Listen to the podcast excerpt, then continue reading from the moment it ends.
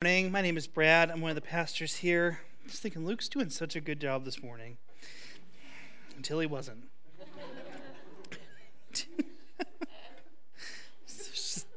I'm having a really hard time recovering from you not looking at the other half of the screen. I'm not gonna lie. Like, where's the where's the other thing? Where, that was just great. Woo! We're gonna talk about suffering today, um, and I gotta change gears for that. Uh, we're in this series called Seven, um, working through the letters in the beginning of, the, of Revelation to the seven churches in Asia that, that were given these specific letters to their churches, addressing particular things that they were dealing with, but also were meant to be letters that would continue on to the whole region and then exist in Scripture uh, forevermore for us to understand how to think about and process various issues that we might come up against. Uh, and like I just said, and like you just heard, um, the letter letter to the church at Smyrna is really interesting because it deals so heavily with the topic of suffering. Uh, we're going to dig into what was going on in Smyrna today. We're going to try and process through uh, uh, what they were dealing with and how the specific encouragements that John gives to them is trying to provide fuel for them to understand what it looks like to fix their eyes on Jesus from start to end so that he can flip the script and remind them of the conquering uh, power of his life, death, and resurrection. Now, but before we jump into the situation in Smyrna, I think we have to kind of deal with a bit of the of an elephant in the room, which is which is how do we as believers uh, or people exploring Christianity, wherever you would find yourself, how do we deal with passages about suffering for faith uh, as people living in, in West Michigan. How do we apply these verses to us? How do we think through them? I think there are two risks that we have to acknowledge in this. Um, one is this uh, it is that, that while we will suffer, uh, we will not likely, or, or it doesn't seem likely, that we are going to suffer in the same ways or to the extremity that we see some people suffer in the Bible. And so there's a risk that we would read about suffering in the Bible and, and we would inflate the suffering that we might experience as believers and therefore diminish the very, very extreme suffering that these people we're experiencing. I think that's one risk or one uh, pitfall that we have to avoid. Um, but the other pitfall, and if I'm honest, I think this is the one I found myself in this week, is in trying to be so careful not to make a case that we are suffering like many believers uh, did in the New Testament or do around the world, that we would ignore or minimize the fact that we, as believers, even here in West Michigan, sometimes thought of as some sort of Christian haven, we will still suffer. I'm reminded of this truth is that just because there is someone suffering or experiencing something that is more extreme than what you are experiencing, it does not take away the fact that you are experiencing that thing, right? Now, let me give you an example of that. Like, you are allowed to be sad about something even when other people are more sad than you, okay? Like, often we can do this thing, and I think it's well intentioned. I think it's people trying to keep perspective um, where, where we minimize our own suffering, thinking that we would need to feel guilty about how we felt because there are people suffering so much more than us. I saw a post this week that somebody shared online uh, that was like uh, kind of talking about their life and managing their household. And it was it was trying to make the point that like, hey, I, have a pile of laundry to do because we have clothes to wear. I have kids that messing up are messing up my house because my kids are are, are thriving and, and, active. And it was going through these things. It's like uh, I have to make dinner and I don't want to, but I have food in my cupboards. And, and I see what that post was trying to do, right? It was trying to point uh, the heart of the reader towards gratefulness for what they do have, but it also, I think, was unintentionally doing something which was minimizing the stress that we can still have in those things, even though we acknowledge that we have more or, or a better situation than many might. So, what we don't want to do this morning is we don't want to pretend that some of the suffering that we experience is as extreme as the suffering uh, that people in Smyrna were experiencing. We don't want to uh, kind of uh, use the suffering of the people in Smyrna to like create fear and drum up some sort of activity in ourselves. Uh, but we also don't want to pretend that we shouldn't, as Christians in West Michigan, still understand, expect, and anticipate some suffering that might come our way because of our belief in Jesus. So, kind of having those two risks in mind, we're going to jump now into Revelation chapter 2. We'll start here again at verse 8, and we'll read what John records as Jesus' words to the church at Smyrna. He says this.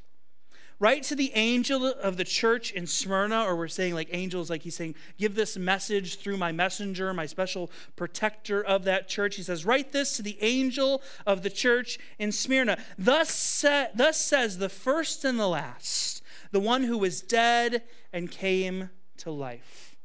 Now, perhaps you'll notice uh, that the formula here looks a lot like the letter that we read last week to the Ephesians, that the way uh, that each of these letters to the churches is started is with a different emphasis uh, on a picture of who Jesus is.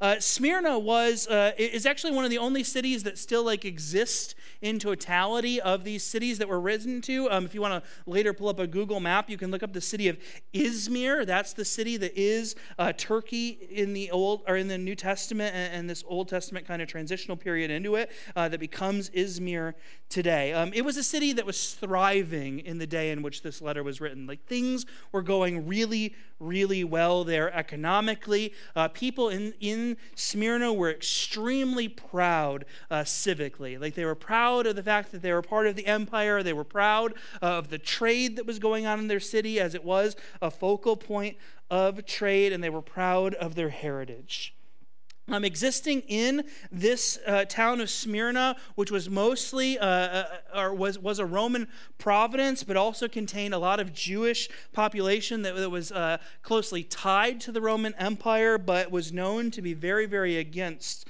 the movement of the early Christians. This letter is written to the church at Smyrna, and what's really interesting about this uh, section as a whole is it's uh, one of the smallest churches that was written to. It and Philadelphia are the two smallest churches that are written to, and it and Philadelphia are the only churches where we see uh, no major weakness in their body names. I think this is a great reminder for us as a church and as a nation that, that magnifies uh, power and size, that you can be small, you can be seemingly powerless, and still be very, very faithful to who God has called you to be. Uh, Smyrna is written this letter, and the emphasis that is placed on the person of Jesus in the introduction to this letter to them is that he is the Alpha and the Omega, the first and the last. He is the beginning and the end. Throughout the Bible, people take comfort in the fact that God was before all and is after all. And this is the emphasis that Jesus places on himself in writing to these believers. Not only does he emphasize uh, his uh, both like preeminence and the fact that he will continue into the future, he also emphasizes that he specifically was the one who died and came alive again. What we see here is that Jesus is seeking to start his letter to the church at Smyrna by saying, Hey, as we talk about your suffering, as we talk about what you're doing, what I want you to do, church, is I want to take your eyes off of your situation and I want you to look up to who I am. I want you to look up and see that I am eternal. I want you to look up and see that I existed before this suffering began and I will exist after this suffering began. I want you to look up and remember, church, Jesus says to them, that I am the one who died and yet came back to life. The encouragement to this church is that they should fix their eyes on Jesus, who is the beginning and the end, the first and the last. And Jesus, in particular, puts this emphasis on the fact that as the beginning and the end, he is the one who has conquered or beat the kingdom of death. Um, this past like two and a half, three weeks for me, um, man, for some reason, I've just been like keenly aware of the fact that we still exist in the kingdom of death in this world. Um, from like this was this was hard but like the relatively simple of like we had an aging dog that we had to put to sleep and that was really really hard like a dog that we loved Uh, but in the same week that that happened, like uh, one of my one of my favorite restaurants here in Grand Rapids, like a place that I think I've probably been like a hundred times. Uh, like it, we've maybe had lunch there, like you and I, if we've met together. This this little taco shop up on Plainfield called La Huasteca. Um, they lost their nine-year-old son just tragically out of nowhere. Um, just this week, the, our kid's school like lost an employee to just a a freak accident. Um, and I could I could go on, but like for some reason, I just had this keen awareness that we live in the kingdom of death. That we live in a time where death is real, it surrounds us. We are constantly confronting confronted with the fact that something is not right and that, that wrong and evil prevails and destroys in so many ways. And so I think it's really fitting for us, and it was really, really key to the people in Smyrna that the first thing Jesus wishes to emphasize to them is that he is the one who ultimately has conquered death for the end. These people dealing with extreme persecution, which we'll talk more about here in a moment, these people whose persecution was about to increase, these people who Paul says to them, Some of you will lose your lives on the account of the persecution in my name, he starts off by reminding them, I am the first and the last. I am the one who died but came back to life. We are to be a people can find hope in the face of death because in Christ we recognize that we are living in victory over death. that even though we will experience uh, what this passage will, will uh, nuance or, or will imply is called the first death, the death that we will all experience, the death of our bodies, that we ultimately look to Jesus who has shown us that there is a way to beat it.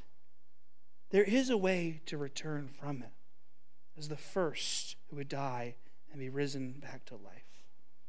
So he encourages the church in Smyrna this. He says, Look to me. I am the first and the last. I am the one who has beat death. And then he moves to specifically address the suffering that they are encountering in verse 9, saying this I know your affliction and poverty, but you are rich.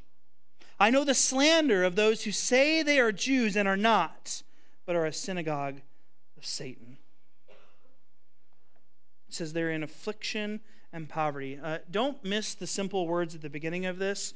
Uh, the first two words of verse 9 are I know, or I know. This is Jesus saying, Hey, I am intimately aware of your situation. I am with you in this. I grieve this with you. I feel connected to your suffering. I feel connected to the poverty in which you are living in this moment. Um, just for a little bit more context of what was going on in Smyrna, this was a place where there was such vitriol against the Christians that what was happening is there were like vagrant mobs of people who were angry with believers who were literally going door to door to destroy their property, to like rip their house to shreds. And like, I, I don't know how to make this point to you, but can you like even imagine that? Like, can you even imagine the terror of what it would be like to like lay down at night and you don't have like you don't have like a ring camera on your front door to catch this K? You don't have a motion sensing light. You're going to bed every night not knowing what is going to happen to your home or your family because of your confessing Jesus as Lord. This is what the people in Smyrna were living in the reality of. This was, of course, like led to great like affliction, where they would sometimes be physically harmed. But but as the passage here points out, it also led to like great risk to their financial well-being, because their property was being destroyed in these mobs. Uh, next, uh, it moved from just uh, poverty and affliction to also the slander that they were experiencing. In particular, what it seems was happening is, that, in particular, it names uh, uh, Jewish people in the area who, what they were doing, and this is why it says the synagogue of Satan, is it seems that, that, that to uh, bring accusation against local believers as the temperature around Christianity was beginning to change in the Roman Empire, the accusations were being made about their worship as an affront to Rome, and being brought into the court system, right? So they were bringing these uh, ideas into the courts, pulling them into Roman courts that Christians might be thrown in jail for a whole variety of accusations from uh, uh, neglecting the emperor worship that was to come to uprising and organizing against the Roman Empire. If you remember, this is how ultimately Jesus is convicted and crucified, is that he becomes a threat to the peace that the empire uh, held with an iron grip. He starts to threaten their control and their power. And so these accusations begin to be made of believers by this community that was so against them. It starts to bring them into the courts. And they start to just be terrified of what people are going to say about them. And this is where we have to like pay attention uh, to that caution that I talked about earlier. Because what I don't want to do is conflate the situation that we currently exist in right now as if that we are at high likelihood in this moment of being brought to court for our faith. Because that's not the reality that most of us exist in right now, in particular not in this country, although there are places around the world where that is certainly true. At the same time, um, this idea that you might be slandered, that you might be spoken ill of for your faith, is a very real thing. Um, many of you know, like, I've been um, in, my free time for both fun as well as just an outlet to meet people who are different than me. I've been, like, participating in, like, a whole variety of, like, improv stuff, like improv comedy around town. Um, I'm very good at it. You should come to a show. Um, that's it. That's all I want to say about it. Uh, no, like, what's happened with this, like, really is fun. I do think I'm doing okay. Um, is, is I've just developed some, like, pretty close relationships through it. Um, I think one of the things that Sarah and I like, we've lived in a few different places, my wife and I, and like uh, a few different homes, and like we've always struggled just feeling like we've ended up in houses that just like didn't give us like natural connection to our neighbors. And because like for most of my life, my only vocation has been uh, like in professional like ministry, um, employed by churches, like that just takes away uh, to, uh, to like meet people who don't yet know Jesus, and we've kind of like just been like sad about that. Like we just felt like we didn't have a lot of neighbors that were like in close proximity to talk to, um, or, or, our careers didn't lend to that. And just in the past uh, three years, like God has just like thrown the doors open for us. Where my wife went back to grad school and we made like a whole bunch of friends uh, through her grad school that we, we like love really dearly, and, and most of them don't know Jesus. I jumped into this improv thing and I've made like several close friends who are very, very far from the Lord. And so before this performance the other night, we're just backstage and we're just talking, and like all of a sudden, like the temperature of the conversation switches, right? Um, and, and it literally starts to become this conversation that just made me feel like, man, I'm about to be like, if they if they find out who I am, if they find out what I believe, if, if they hear that I like really believe in the Word of God, that I really follow Jesus. And they know I'm a Christian, they even know I'm a pastor, but sometimes I think they like ignore the bulk of what I might think around certain things. And I just had this like overwhelming sense of fear and dread as they were talking that like I'm about to lose both this thing that I love and these people that I love. And I, and I gotta be honest, I think that was a pretty new experience for me. Like, I'm pretty good with people. I feel like I can usually like navigate pretty well conversations and situations and like keep it in the middle and like be a bridge builder. That's something I really love to do and, and like i think i'm usually pretty good at like at least putting myself in situations that feel like a safer spot to like talk around issues that might be divisive and i didn't feel like i had any control in this moment as they begin to talk about other people and even non believers and their thoughts on things and talk about how they should be cast aside and criticize them using strong, difficult language, I just felt terrified. I thought, what are they going to say about me? And then I had this like really scary thought. I was like, what do I care more about? Because in that moment, I think I cared more about what they thought of me. I don't think I was willing in that moment to be slandered against. And, and that's a long story. And that's not to twist this passage and make it about me or make it even about you. But, but if you felt that way, if you felt like if I say this, if they find out this about me, then, then what Jesus writes to Smyrna in this passage is really important to you because, because what does he say? Because I know your affliction and poverty. I know the slander of those around you who say they're Jews and they're not. But he says this in the middle. He says, But you are rich. But you are rich. Jesus does this thing uh, uh, that, that's not unlike the way that he spoke when he was uh, on earth um, before his divinity was fully revealed. He does this thing where he flips the script, right? Where he takes the cultural understanding of something, in this case, wealth, power, and he says, it's not what you think it is. Jesus here is speaking into this culture of honor, right? This culture where people wanted to have status both by what they did, what they controlled, and what they had. But, but the main currency of that was not like social cachet or independence like it was for us. It wasn't even truly the wealth or the power that they wielded. It was this concept of their honor. And what Jesus says to them is that in Christ, even though they are afflicted, like they're literally suffering sometimes physical beatings and imprisonments, even though they are poor, their stuff is being destroyed, even though they are slandered and lied about and put on the public stage as fools, he says, even though all that's true of you, you have honor because of me. He says, You are rich. It reminds me so much of the way that Jesus flipped the script in Matthew 5, starting at verse 3 uh, in this section of Scripture that we call the Beatitudes, which says this uh, Blessed are the poor in spirit, for the kingdom of heaven is theirs. Blessed are those who mourn, for they will be comforted. Blessed are the humble, for they will inherit the earth. Blessed are those who hunger and thirst for righteousness, they will be filled. Blessed are the merciful, for they will be shown mercy. Blessed are the pure in heart, for they will see God. Blessed are the peacemakers, for they will be called sons of God. Blessed are those who are persecuted because of righteousness, for the kingdom of heaven is theirs.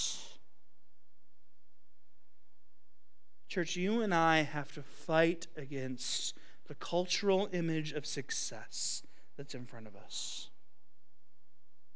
We need to be willing to trade our own wealth, our own power, our own social status, our own honor for obedience to Jesus.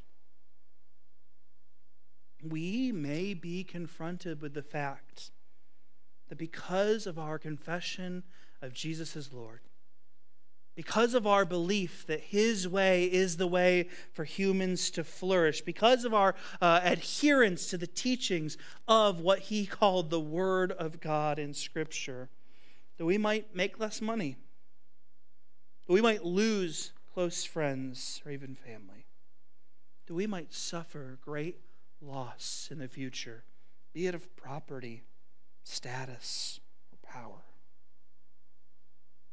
But Jesus flips the script.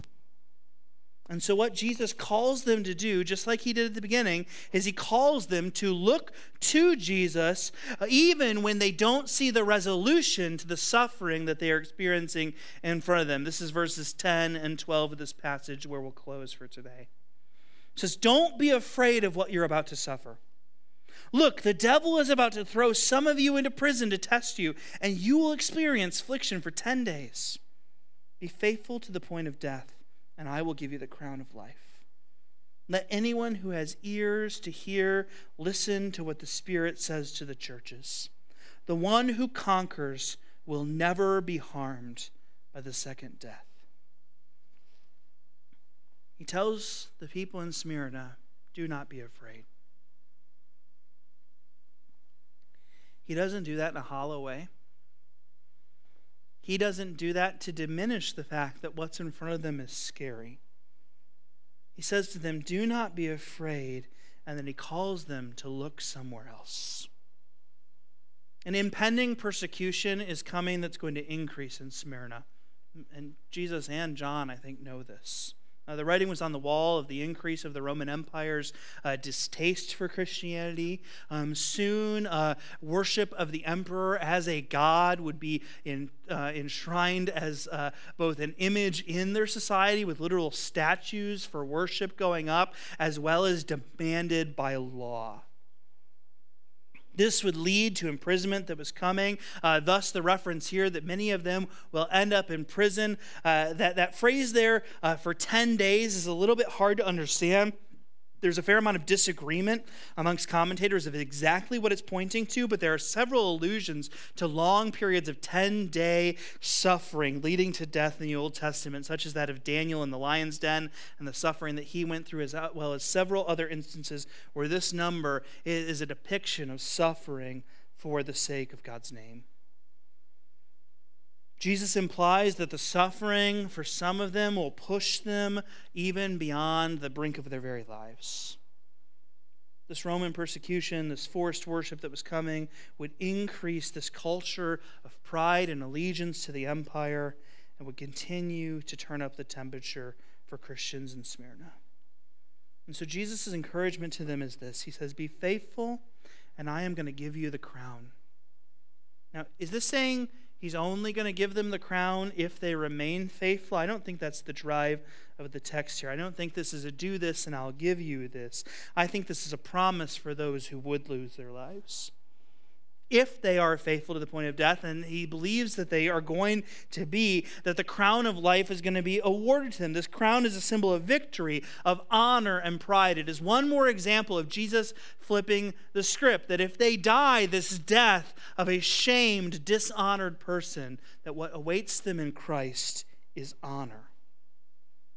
Not only does he promise them honor in their deaths and their suffering, what he promises them is life. What does it mean to conquer the second death? Uh, this is the resurrection that is promised for believers. Uh, this implies, like we said before, that there is a first death that we will all take part in in some way, shape, or form. A first death that we cannot anticipate, whether through uh, natural or unnatural circumstances in our lives. He indicates that, to them, though, that because of Jesus, who they are to fix their eyes on, that there is a promise of conquering for those who place their faith in Jesus. That if we are to listen to what the Spirit has to say, and what the Spirit has to say is the song of the entire universe. What the Spirit has to say is to testify to who Jesus was and what he has done. That if all they will do is listen to the words of the Spirit, that the one who conquers will never be harmed by the second death. Who's the one who conquers? It's not you. The one who conquers is Jesus. And I read this and I reflect again on like the kingdom of death. And this encouragement in the natural sadness, in the natural disheartened feelings of all the brokenness that abounds, that Jesus has conquered it. Fix your eyes on Jesus, the start and the end, the one who will flip the script from shame to honor, who ultimately has conquered everything. Jesus is the conqueror. He will never face the second death. He is the one who rose from the dead, who died to pay for sin, to take the penalty in that first death for the brokenness of the world in which we live. The promise that Jesus makes to the people in Smyrna is if they fix their eyes on him, if they listen to the word of the Holy Spirit of God, which testifies to who Jesus is, that while they may suffer in this life, while they might lose friends that have gone close, while they might lose a job or a home or money, while their influence and their power might be struck to the ground.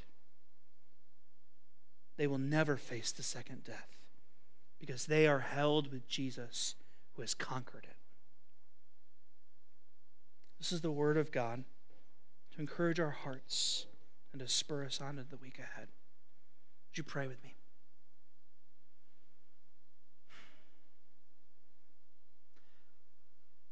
God, when we're in these moments where the good in our lives and the people that we've invested in and we love feel threatened, it can be really, really hard to take our eyes off of our present situation and to look to you who has conquered all. God, my prayer for us as a body this week is that no matter what suffering we face, Lord, whether it's the direct result of our faith, whether it's the brokenness of the world that we live in, uh, God, whether it's just the frustration and anxieties of our lives. God, that as we suffer because of the world in which we live, or in particular, in, in honor to your name, God, that we would have a hope that calls us to take our eyes and to look upward to you that, Lord, we would listen to the words of the Spirit spoken in Scripture, spoken through our fellow brothers and sisters in Christ, Lord, the encouragement that you bring into our lives, that we would look to you who has conquered death, that we would look to you who has brought new life. And Lord, whether we face what the world would call shame to the point of death, or poverty, or affliction, whether we are slandered or beaten, whether we are tired or poor, that our hope will be held in you and you alone. Jesus, thank you for the hope that you have secured, for dying the first death that you did not deserve. Lord, that you might conquer over death and save all those who would testify to your name, who would accept the free gift of faith from you, that they would never face that second death. We love you and we are thankful for you, Lord. Amen.